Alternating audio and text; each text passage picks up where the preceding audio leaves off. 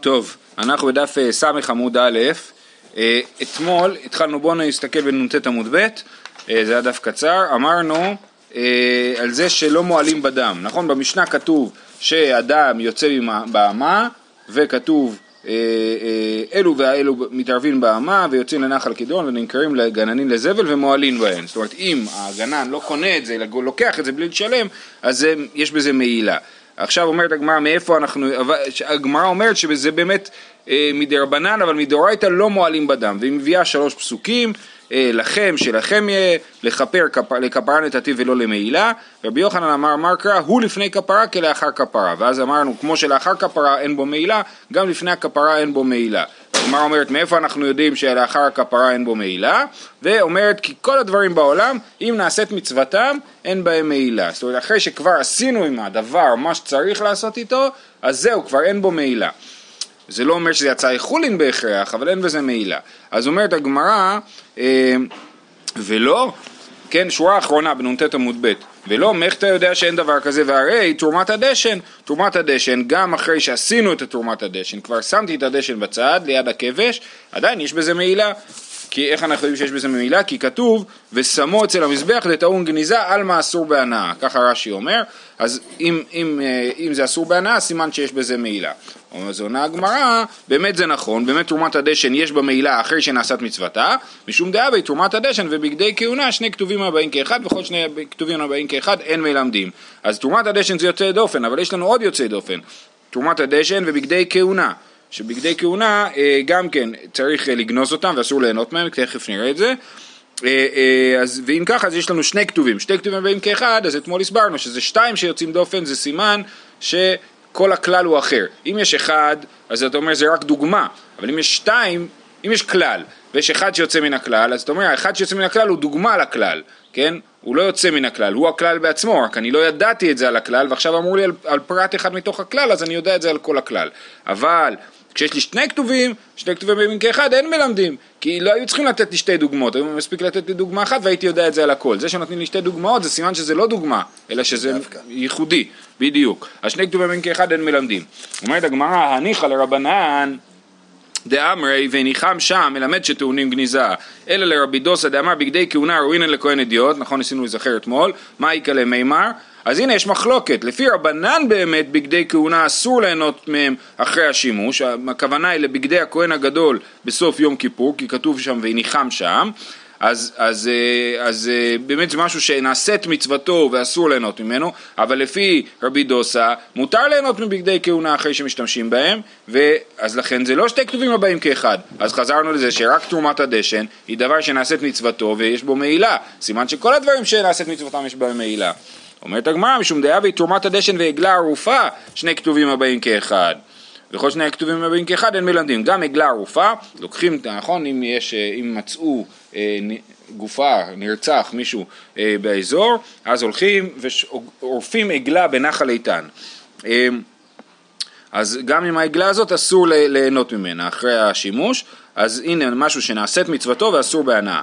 אז משום דאבי תרומת הדשן ועגלה ערופה, שני כתובים בביאים כאחד, וכל שני כתובים בביאים כאחד אין מלמדים. אז את הבגדי כהונה הוצאנו, כי אנחנו מדברים פה לשיטת רבי דוסה, שבגדי כהונה לא רלוונטיים לסיפור, כי, כי מותר ליהנות מהם אחרי השימוש.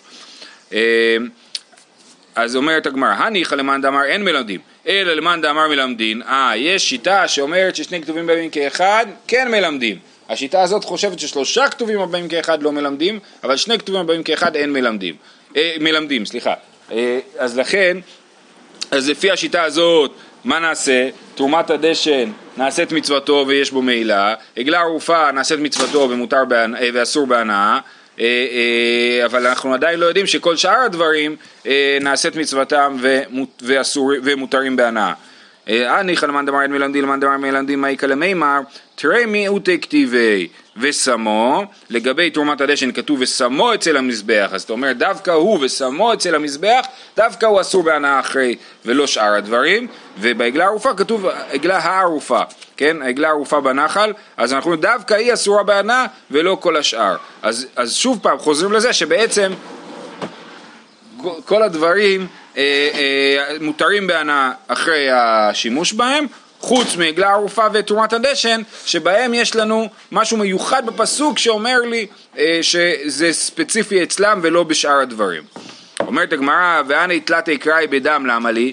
אמרנו שיש לנו שלוש דרשות על הדם. לכם, כן, כתוב אני נתתיו לכם, כי הדם הוא בנפש יכפר, אז אנחנו אומרים אה, לכם שלכם יהיה, לכפר כפרה נתתיו ולא למעילה, הוא לפני כפרה כלאחר כפרה. אז למה, אז, אז כל אחד לומד מפסוק אחר, אבל סך הכל יש לנו שלוש פסוקים שאפשר ללמוד מהם. אז אנא תלתי קראי בדם למה לי? אחד למיעוטי מנותר, ואחד למיעוטי ממעילה, ואחד למיעוטי מטומאה. אז מה זה אומר?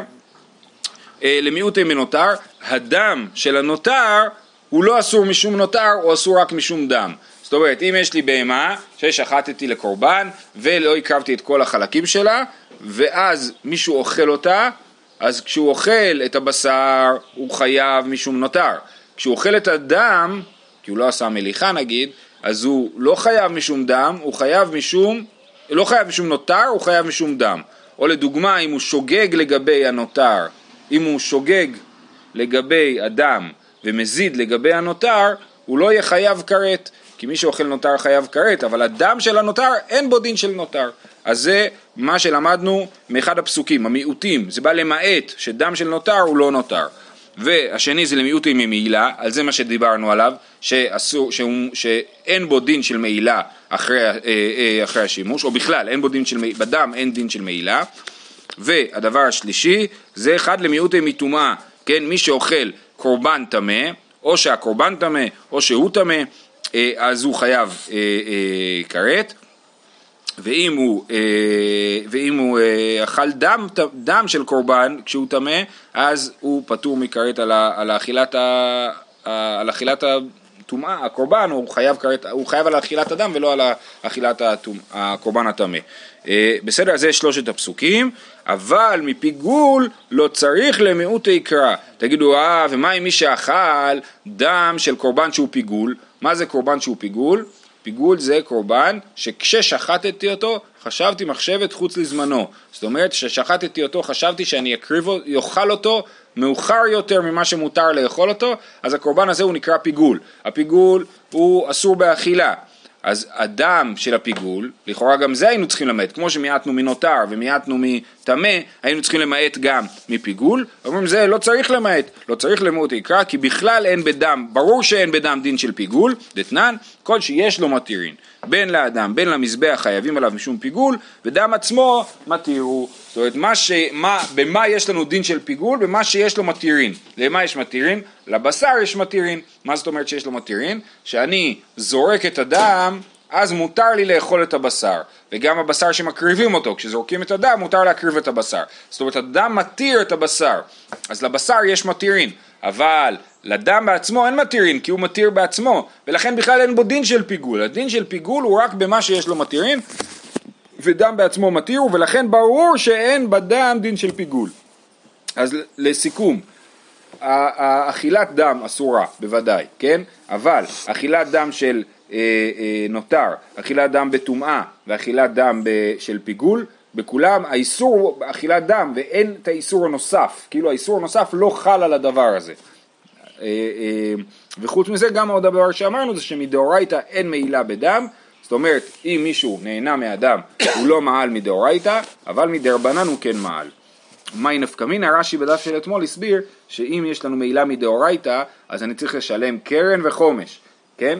אבל אם יש מעילה מדרבנן, אז צריך לשלם רק קרן, רק את השווי של מה שהשתמשתי ולא את החומש של זה. זהו, אנחנו בסוף הפרק, לכאורה, אנחנו נסיים אותו אה, אה, בעזרת השם מחרתיים, אבל המשנה, זאת המשנה האחרונה. אז כל המשנה בעצם עשינו, בעצם סיימנו פחות או יותר את סדר יום הכיפורים. יש לנו עוד כמה דברים, אבל את כל העבודה המלחיצה של הבפנים סיימנו. הקטרנו קטורת, זרקנו דם הפר, זרקנו דם השעיר, ועכשיו המשנה באה להגיד אה, לגבי הסדר של, האמת היא שעוד לא שילחנו את שעיר המשתלח, הוא עדיין מחכה, oh.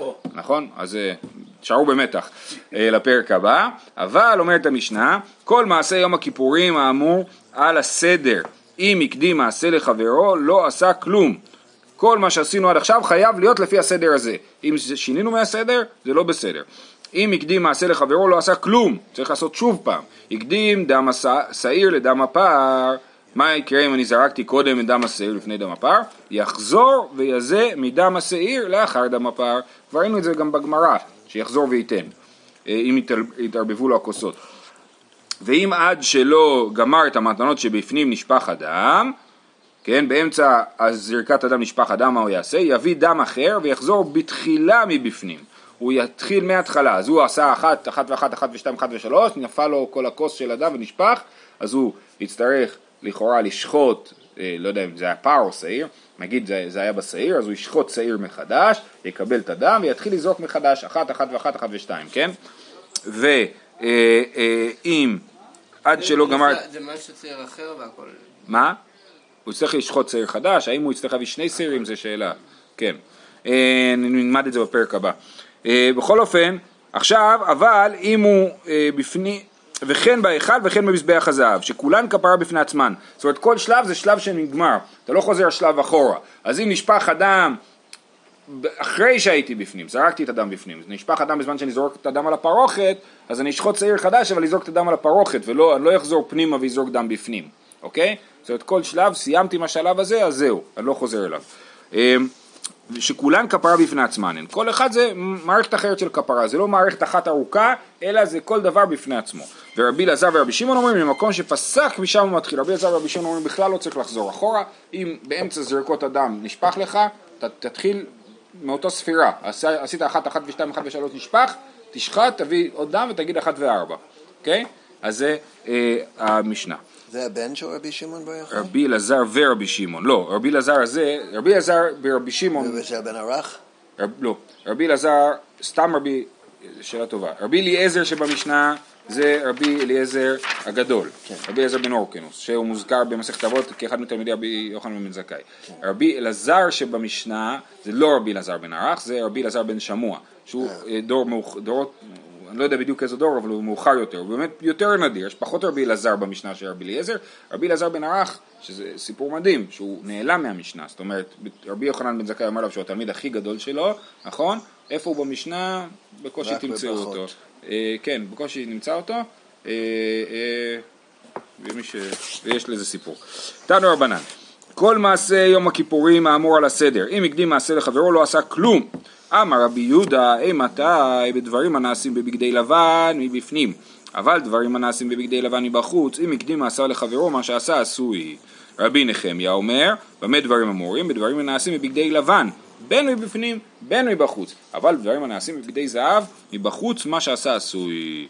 אז יש לנו מחלוקת, רבי יהודה ורבי נחמיה, ראינו כבר את המחלוקת הזאת באחד הדפים הקודמים. אה, אה, מה, אמרנו שהסדר מעכב, הסדר חייב להיות לפי הסדר, אבל מה בדיוק? רבי יהודה אומר, הסדר מעכב רק בתוך קודש הקודשים, כן? רק בדברים הנעשים בבגדי לבן מבפנים. אז אם בחוץ הזיתי דם אסיר לפני דם הפר, זה לא נורא. רק בפנים, בהיכל, אבל אם בפנים, בתוך קודש הקודשים הזיתי דם אסיר לפני דם הפר, אז כאילו לא הזיתי ואני צריך לעשות שוב, כן? אה, אה, ורבי נחמיה אומר, לא, גם בחוץ, אבל רק בדברים נעשים בבגדי לבן. אם דברים נעשים בבגדי זהב, זאת אומרת, לא יודע מה, אם הקרבתי את העיל, אילו ואל העם, הקרבתי את זה בסדר לא נכון, אז שם זה לא מעכב. אמר רבי יוחנן, שניהם יקרא אחד דרשו, שניהם בעצם למדו את זה מאותו פסוק, כל אחד דרש אותו באופן אחר. כתוב והייתה זאת לכם, בסוף כל מעשה יום הכיפורים, כתוב והייתה זאת לכם לחוקת עולם, אחת בשנה. אה, אז מה זה חוקת עולם, אנחנו מבינים שזה חוקה, שזה צריך להיות דווקא לפי הסדר הזה. אז מהמילה חוקה אנחנו מבינים שהסדר לא מעכב. אחת בשנה, רבי יהודה סבר, מקום שמתכפרים בו פעם אחת בשנה. על מה נאמר חוקת עולם? על האחת בשנה. מה קורה רק פעם אחת בשנה? רק פעם אחת בשנה, הכהן הגדול נכנס לקודש הקודשים. אז מה שבקודש הקודשים הסדר שלו מעכב. מה שמחוץ לקודש הקודשים לא מעכב הסדר שלו. לעומת זאת, רבי נחמיה סבר, דברים המתכפרים בהם פעם אחת בשנה. זאת אומרת, רבי נחמיה אומר שזה לא, יש עוד דברים ייחודיים שקורים רק אחת בשנה. הכהן הגדול עובד בבגדי לבן, זה קורה רק ביום כיפור. אז כל מה שהכהן הגדול עושה בבגדי לבן, הסדר שלו מעכב, כי זה אחת בשנה. אז זה המחלוקת, האם אחת בשנה זה המקום, או, או בכלל, יותר רחב מהמקום. המקום והבגדים. כן. עטו לרבי יהודה, מקום כתיב. מאיפה רבי יהודה הביא את המקום? לא כתוב מקום בפסוק, כתוב אחת בשנה, אז לכאורה רבי נחמיה צודק שכל הדברים שהם אחת בשנה הם מעכבים. אלא היינו תם מדי רבי יהודה, כתיב זאת וכתיב אחת. כתוב, אה, אה, רש"י לא מביא את הפסוקים, אה, זאת לכם לחוקת עולם לכפר לבני ישראל מכל חטאותם אחת בשנה ויעש כשל יפה. אז זאת ואחת, כן? הייתה זאת לכם לחוקת עולם. ואחת בשנה. אז כתיב זאת וכתיב אחת זה שתי מיעוטים. אז זאת כתיב אחת, אז על מה נאמר חוקת עולם? זה בא למעט. אח- אחד למיעוטי בגדי לבן מבחוץ ואחד למיעוטי בגדי זהב. אז שני המיעוטים באים להגיד, אמנם צריך להיות חוקת עולם, אבל לא במה שבחוץ, אפילו בבגדי לבן, ולא במה שבבגדי זהב. אז אחד למיעוט יפה. ורבי נחמיה מסכים, הוא גם כן אומר, זאת אומרת, רבי יוחנן אומר, אה, שניהם מקרא אחד דרשו, ומביא את הפסוק, והייתה זאת לכם לחוקת עולם אחת בשנה. אנחנו הקשינו על זה קושייה, אמרנו מה פתאום, אה, מה פתאום אה, רבי יהודה מקום כתיב, אז הסברנו באופן אחר, המחלוקת של רבי יהודה נחמיה היא על אותו פסוק, אבל קצת אחרת. רבי יהודה אומר שתי מיעוטים, אחת למעט בגדי זהב, אחת למעט בגדי לבן, בחוץ, ורבי נחמיה אומר, אחד למיעוטי בגדי זהב, אחד למיעוטי שיריים. זאת אומרת, המיעוט השני לא בא למעט בגדי לבן בחוץ, אלא רק שיריים. מה זה שיריים? למדנו ש, שמסיימים להזות על המזבח הזהב, הולכים החוצה ושופכים את הדם על יסוד המערבי של המזבח החיצון, זה לפי רבי נחמיה לא מעכב. זאת אומרת, אם... אפילו שזה בבגדי לבן. אפילו שזה, יפה, אפילו שזה בגדי לבן, רבי נחמיה חושב שכל מה שבגדי לבן מעכב, חוץ מהשיריים, כי יש מיעוט שבא למעט את זה. אה, אה, אז זה לפי רבי נחמיה לא מעכב. אה, אז לדוגמה, אם אחרי... ש... נכון, אבל הוא חושב שהכל לא מעכב, כל בגדי לבן בחוץ לא מעכב.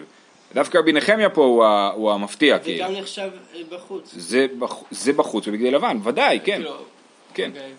אה, אה, תכף תכף הגמרא תסביר את המחלוקת שלהם. בכל אופן, אז אם אני עכשיו סיימתי לעשות בעל מזבח הזהב, ובמקום לשפוך את הדם בחוץ, אז אה, אני לא יודע מה עשיתי, הלכתי ושחטתי, את, אה, עשיתי את אה, שעיר המשתלח, ואז עשיתי את השיריים, אז זה בסדר, לא פסלתי את הקורבן.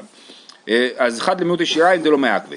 ורבי יהודה, למה הוא לא מסכים עם רבי נחמיה? אם מעכבי מעכבי, והיא לא מעכבי לא מעכבי. רבי יהודה אומר לא, אם. אם העבודה בבגדי לבן בחוץ מעכבת, אז גם שיריים מעכבים. אני חושב שבגדי לבן בחוץ לא מעכב, אז גם שיריים לא מעכבים. זאת אומרת, אין הבדל בין הפעולה של שפיכת הדם, השירי הדם, לבין הפעולה של אה, זריקת דם על המזבח. זה אותו דבר, אותה מדרגה. למה? כדתניא, וחילה מכפר את הקודש. שוב, זה פסוק גם כן מעבודת אה, יום הכיפורים. אם כיפר קילה, ואם לא כיפר לא קילה. דיבר רבי עקיבא. רבי עקיבא דורש שאם, אה, דרשה לא, לא לגמרי ברורה, כן? אם כיפר קילה, ואם לא כיפר לא קילה. אמר רבי יהודה אומר לו, אמר לו רבי יהודה, מפני מה נאמר אם קילה כיפר? מפני מה לא נאמר אם קילה כיפר ואם לא קילה לא כיפר. אומר כתוב וחילה מכפר את הקודש, אז למה אתה דורש הפוך את המילים? שאם כיפר קילה, תגיד אם קילה כיפר.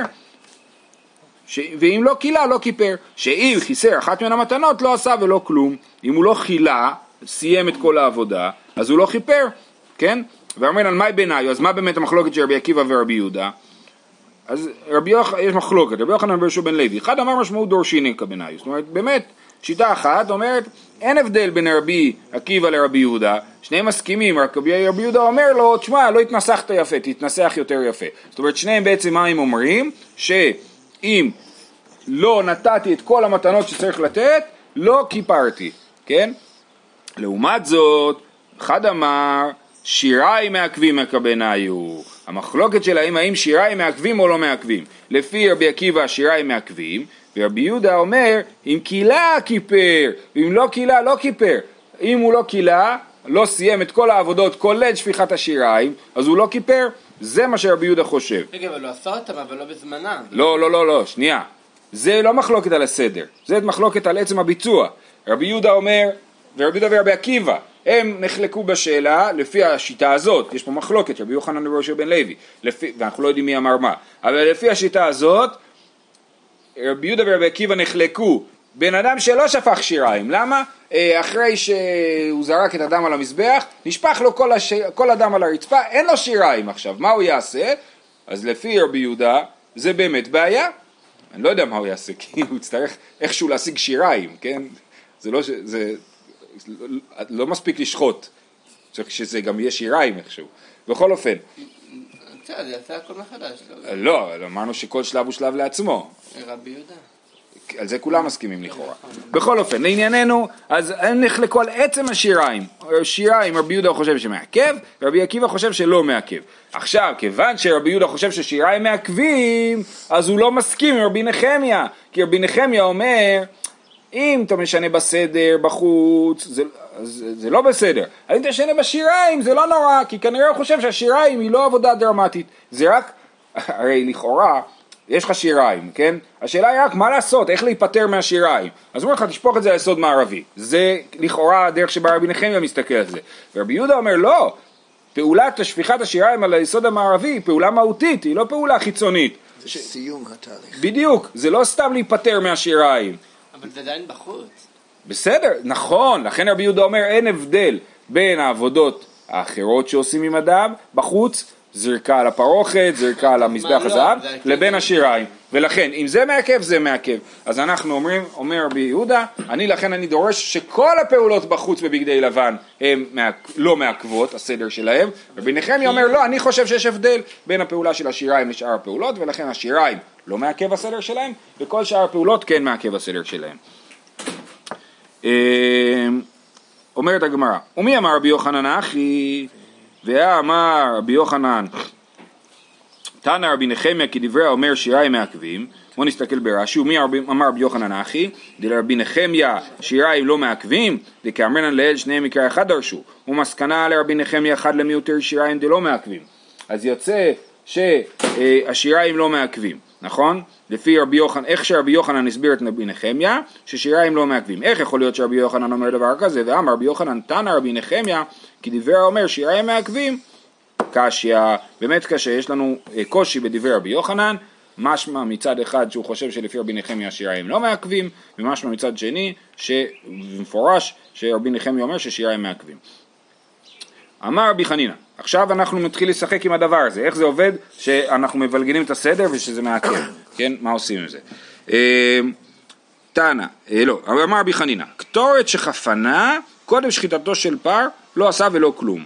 מה אנחנו אומרים הרי?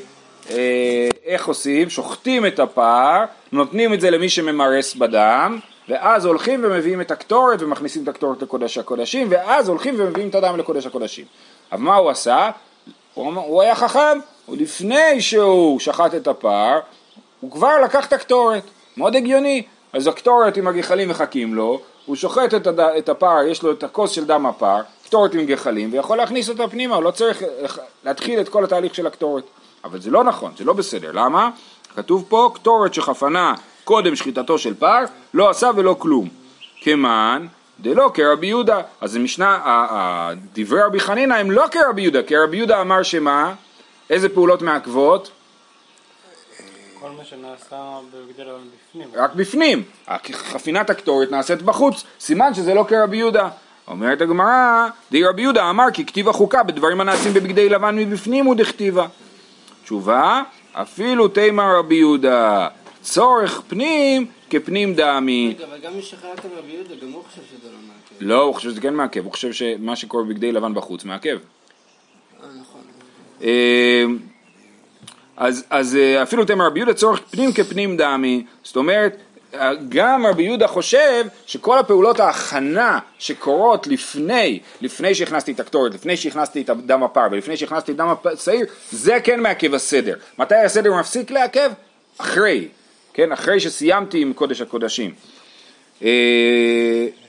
אם עד, תנן, אם עד שלא גמר מתנות שבפנים נשפך הדם, יביא דם אחר, ויחזור ויזה בתחילה מבפנים.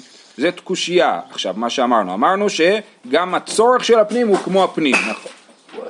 הצורך של הפנים הוא כמו הפנים, כן? מה כתוב במשנה, תנן, אם עד שלא גמר מתנות שבפנים נשפך הדם, יביא דם אחר ויחזור ויזה תחילה, בתחילה מבפנים.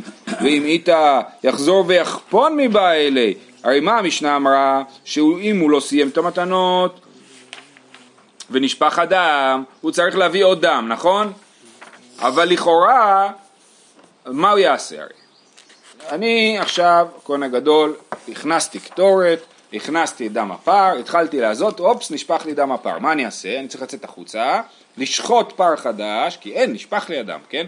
לשחוט פר חדש ולקבל את הדם שלו. אבל אז מה יצא? שהקטורת בפנים לפני ששחטתי את הפר. והרגע מה אמרנו לפי רבי חנינא? קטורת שחפנה קודם שחיטתו של פר לא עשה ולא כלום. אה? אבל במשנה לא כתוב שצריך לחפון שוב פעם, צריך רק כתוב להביא דם מחדש, כן? ואם איתה, אם רבי חנינא צודק, יחזור ויחפון מבא אלי. אומרת הגמרא, בקטורת לא קמיירי, זאת אומרת באמת כן צריך לחזור ולחפון, והגמרא, פש... המשנה פשוט לא פירטה את הדבר הזה, היא לא הזכירה את העניין של הקטורת. אמ, אמר אולה, שעיר ששחטו קודם מתן דמו של פר, לא עשה ולא כלום.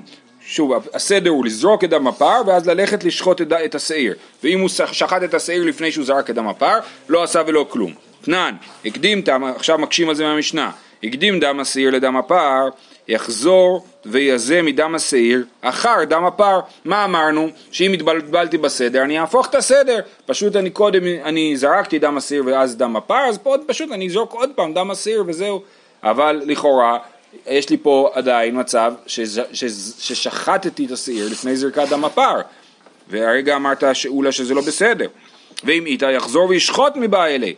תרגמה אולה במתנות שבהיכל, וכן אמר בי אפס במתנות שבהיכל, זאת אומרת, מה שכתוב במשנה, כן, מה שכתוב במשנה, שאם, אה, אה, שנייה, שאם הקדים דם השעיר אה, לדם הפר יחזור ויעשה מדם השעיר לאחר דם הפר, זה נכון רק בחוץ, בהיכל, בקודש הקודשים צריך לחזור ולשחוט פר חדש. אם זרקתי דם השעיר לפני דם הפר, בטעות, אז עכשיו אני צריך לזרוק את דם השעיר עוד פעם, אבל אני צריך גם לשחוט את השעיר אחרי שזרקתי את דם הפר, אז לכן אני אצטרך לשחוט עוד שעיר. אבל בחוץ, אם הקדמתי את דם השעיר לדם הפר, הרי בחוץ אני לא שוחט שעיר חדש, נכון?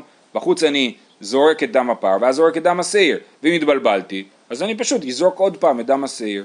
ואני לא צריך לשחוט שעיר חדש. לכן מה שכתוב במשנה שיחזור ויזה מדם השעיר לפי אולה שאומר את הדין הזה, הדין הזה רק בחוץ ובפנים אנחנו באמת נצטרך לשחוט שעיר חדש. זהו, עד כאן להיום. חזק וברוך.